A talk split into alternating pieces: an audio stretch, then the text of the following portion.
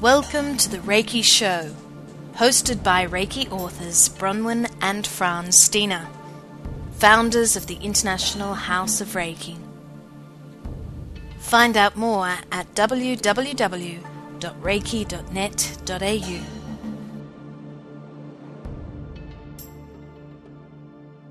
Hi, my name is Frans, and today we have with us Deborah Harrigan. Deborah Harrigan is a Reiki practitioner and a Reiki teacher, and she's also a medium. So, good morning, Deborah. How are you? I'm wonderful, Frans. Good morning to you. Deborah, Reiki is something quite different than being a medium. They're kind of two separate practices. How can you combine them, and how do you relate these two together? Well, mediums are people who use special gifts that allow them to uh, to communicate with the afterlife. In other words, those who are no longer living on the earth plane. One of the main objectives of the medium's work is to provide uh, to prove, I guess, survival that the human personality after death, you know, continues, and to give comfort to those who are remaining here. Now, mediumship happens in a variety of ways how does the medium receive those messages is uh, of great importance. First, you know, clairvoyance, which is clear seeing, and that's when a medium sees spirit. Clairaudience, excuse me, when a medium hears spirit, that's clear hearing. And clairsentience is when a medium senses the presence and thoughts of those in the spirit world. Now, with mediumship, uh, it comes in also not just by how the messages or information and connections happen. But there are different forms of mediumship. Um, sometimes it's through, say, an artist or a mathematician or a musician. Any of our vocations or careers or interests while someone is alive, well, that personality continues, you know, after the change called death. Uh, with Reiki, Reiki is such a powerful healing tool, that healing energy that when someone is about to make that transition, when someone has already made the transition and they have loved ones, you know, remaining on this side, on the earth plane, Reiki is a tremendous tool to be able to help in support of healing. Now, you have to remember that healing does not mean a cure or a fix all the time. And so with great respect for, say, Reiki or that healing energy, it is a perfect tool for a medium to use in that comfort as one is transitioning, giving support so that they they ease in, in moving from this life to the next. When I am working with someone delivering a message from someone in the afterlife and having Reiki come in after that message or delivering with, with the sensitivity and spirituality of that Reiki energy, it is an incredible tool. So I find my study and practice of Reiki is a mainstay for me in my mediumship. When you practice Reiki and being a medium and you get certain messages through, do you interpret these messages or just do you allow it to happen? Uh, I never interpret. It is it is best in its purest form to for a medium always to give as they receive.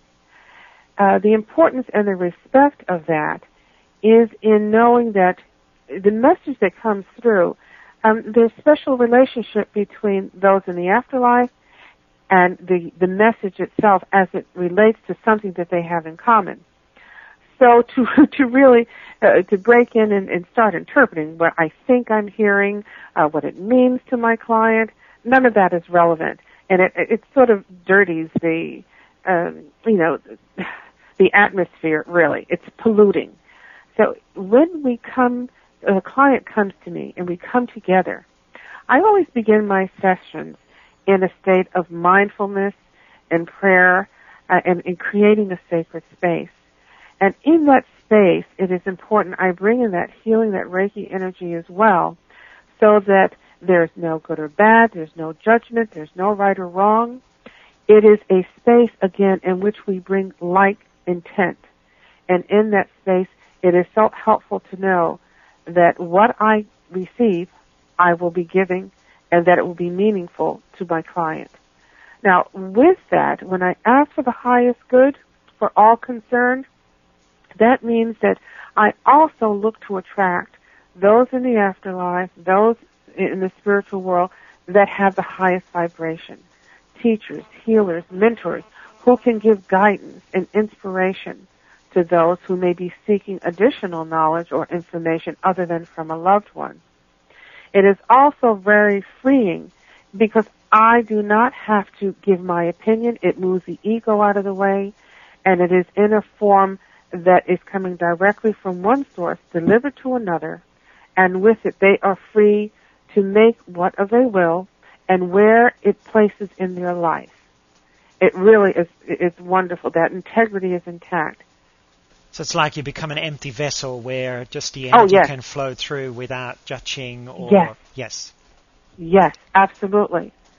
And, and again, Reiki plays a part for me in my mediumship because I move into a place of healing for myself. So as I stand in that light, as I stand in that place where it can freely move, my heart is open and I am giving out of a place of love and respect.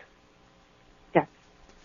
So Deborah, why do you think it's so important to stay grounded during Reiki practices or even being a medium?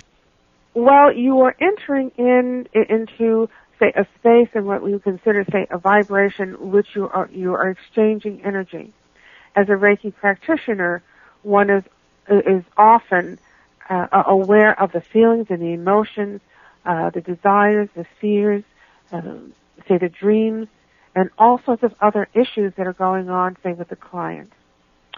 Uh, the grounding is important to remind us that we are, I say, a conduit, a vessel that is a connection between uh, that universal energy that moves through us and directed in, in with the energy, say, of the client. So in moving that, in having our space, in keeping our place on the earth plane, it allows us to make that connection. Otherwise, we can find ourselves living more in, let's just say, in, in that place of, of spirit and in a place where energy is connecting, connecting, connecting, but it has no place to move through, say, to ground or to the earth plane. That's sort of like if you had a, a tube and you just poured and poured and poured, it would have no place in which to settle, to move, you know, to have a place in which to connect. And that is neither healthy for the practitioner or for the client. So having that place to ground gives stability. It gives support for the individual as a practitioner as well as a, a safety measure and stabilization for the client. So why do you think that practicing Reiki is not only hands-on healing?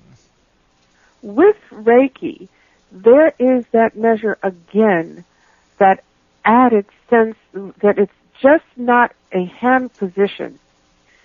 It is a specific like intent to be a vessel for that universal energy source to move through. It is different from other forms of, uh, say, spiritual healing in the way we we settle that intent or direct that intent, and in clearing in knowing that it is an, a never-ending resource and source that moves through and with an open heart in a way that sets forth a, that spiritual energy of Reiki, that universal energy of Reiki, to move in ways that it will go wherever it is needed as well. In other forms, it is often thought if you only put hands in a certain place, that's where it's going. Reiki has what I can see to be also the, the distinct advantage. Not only can we work within our own energy system and with others, but we have the added of being able to send healing mindfully so and respectfully so over distance. That is wonderful. You know, asking permission on, on that spiritual plane and with like intent, we can provide comfort, healing, joy, a whole, a whole realm, you know, a, a whole menu of healing activity all housed within that single, likeful, respectful spiritual intent of being that conduit of Reiki energy. I come back to the groundedness again, Deborah, because I personally yeah. always find it very important in Reiki classes, and we often do get as well people who are channeling or uh, clairvoyant or clairaudience. Mm-hmm. That groundedness, do you feel that when we start to translate these messages we get during a Reiki treatment and mm-hmm. and judge them, how can we how can we go into that space without doing that? Does it mean that we need to work more on ourselves, or how can we, as a practitioner, as a Reiki practitioner, actually go into that space, as you say for yourself, where you don't judge people? Well, in realizing that you you are not there to give, say, opinion, you are there in service. I need to say something about grounding that I think is extremely important when a two people come together with both having a giving and a receiving, and it is it is a beautiful circle because as a Reiki practitioner gives or becomes a conduit for that healing energy and the receptivity of the individual who is the client, that particular client also gives to the Reiki practitioner. And so the Reiki practitioner then becomes receptor. If one is not sufficiently grounded and mindful of that, they can start to take on characteristics of that particular client. They tend to absorb uh, much of, uh, let's say, of the ills of of that particular client. I have seen times when uh, people do not ground or, or, come into judgments with their clients, and they find that uh, they're stumbling or they're running into walls. They find different personality kinds of issues that happen. And these can be cumulative of taking on, taking on, taking on, um, and or, you know, putting their own opinion and judgments in and they start to believe that they are the great resource, that they are doing all the healing, that they are this magnificent, you know, healer. uh, and there's nothing wrong with acknowledging the fact that one has made the purposeful, I want to say, devotion to being a practitioner. Uh, but it is not all about ego. And when one does not sufficiently ground themselves in the spiritual aspect, I believe, say, of, of the Reiki practice, one can start to, to have that ego build and again take on all sorts of undesirable aspects. And that is not healthy. Uh, and oftentimes people are not aware uh, until someone else says something, or they start to feel unwell themselves. So the grounding in in healthy spiritual practices that means in mindfulness and prayer and meditation, and then moving into that that space. In in healthful, there are cleansing practices into cleaning one's energy field. That's all mindful and grounding when you you begin you know, a session so it's important to keep that aspect as part of the ritual or the ceremony uh, or the working of how you handle yourself when you put yourself forward in service to Reiki energy. Yeah, I do agree. I see that a lot in courses too, or in treatments that people, when they're not really grounded enough, they might see certain aspects in their client what reflects their issue and suddenly it remembers them as well of their kind of issue what they're having and find very difficult to deal with that. Yes. Yes. And they take that home. Uh, you know certain issues not only um, just one but once someone starts down a particular path it is generally something that they tend to do with more than one client and so again, it, it starts to be cumulative. And it's as if a person never bathes or takes care of personal hygiene. It as it is as important, if not more so, in the personal fitness and, and hygiene of spirituality, in the practice of serving, you know, as a vessel and a conduit within Reiki energy, or as a healer, to take care of that aspect. Otherwise, I believe a Reiki practitioner will find a major difference in their life and not in the healthiest of ways. So what you're really saying is for Reiki practitioners or mediums or any kind of practitioners is keep your own energy clean and clear. Absolutely. Absolutely. How can you be of service to someone else when you are coming in less than whole, less in a place of wellness? You, you cannot offer the best that there is, and that's what you, you want to offer always with that integrity and in being clean in body, body, mind, and spirit. That's what a, pra- a practitioner offers a client and should always be willing to step forward in the knowledge that they are the best of the best in that way, in being fit and clean spiritually. When you are a medium yes. and you work with a client, you said you see things, you hear things, you mm-hmm. maybe smell things, you yes. become this conduit. How do you use hands-on healing or some of the practices you learn into the system of Reiki? Do you kind of incorporate it if the client starts to feel unwell or maybe they have even come to you for a physical issue they're struggling with? Do you maybe sometimes do some hints on healing on a person? Yes, I do. Sometimes uh, I'll give an example. Maybe as I am receiving information with regard to a certain condition or situation in one's life, let us say uh, within, let's say a home, because Reiki I also use in in working with space, in in healing, bringing healing to to the space of of one's home um, there may be some energy that a person is, is there and they're feeling unwell. And, and oftentimes it may be someone, in, a, a loving relative, that is trying to get a message across that they are encouraging them to take advantage of, of seeing their physician for a particular reason. Now, I'm always very, very careful.